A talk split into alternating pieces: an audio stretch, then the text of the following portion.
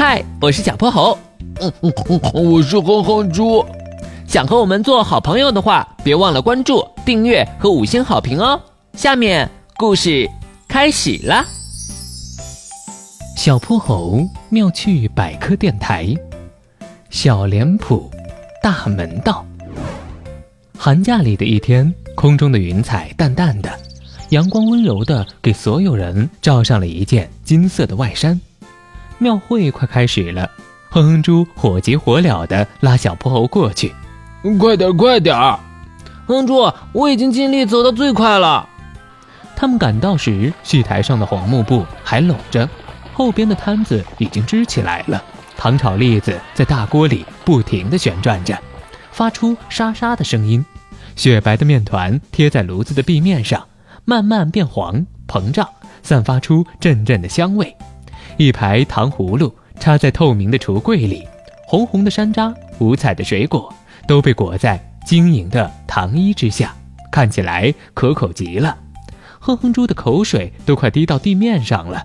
小泼猴圈住哼哼猪的脖子：“哼哼猪，坦白从宽，抗拒从严。你这么急着来，到底是为了看戏，还是为了这些小吃？”哼哼猪的脸微微一红。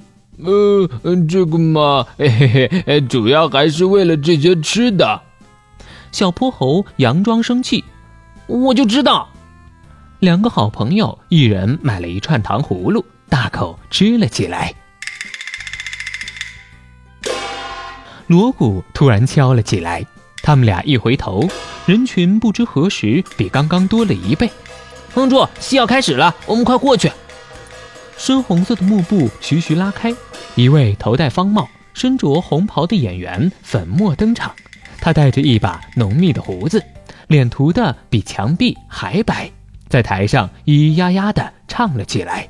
小泼猴凑在哼哼猪的耳边轻声说：“哼猪，这个角色是坏人，你信不信？”“啊，我怎么没看出来？而且他才刚刚出场啊！”“嘿嘿，要不要打个赌啊？”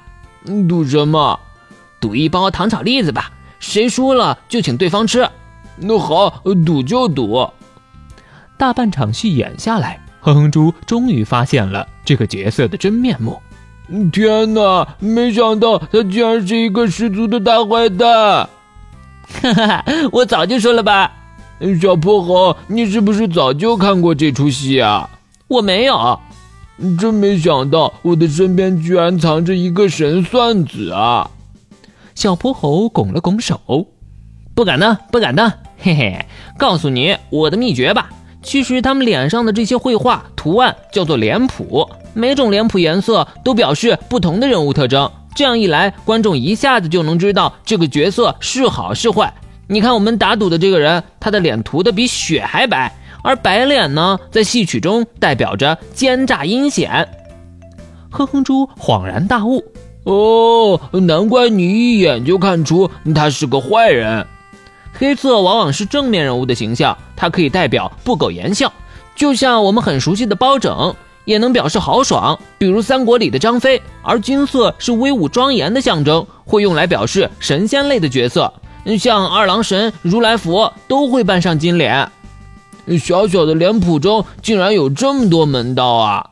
嘿嘿，哼猪，说好的糖炒栗子不要赖哦。好，好，好。戏台上一转场，一个红脸长须的大汉出现了。哼哼猪犯起了迷糊，红脸又有什么含义呢？聪明的小朋友们，红脸究竟代表着什么呢？如果你知道的话，快在评论区告诉哼哼猪吧。今天的故事讲完啦，记得关注、订阅、五星好评哦！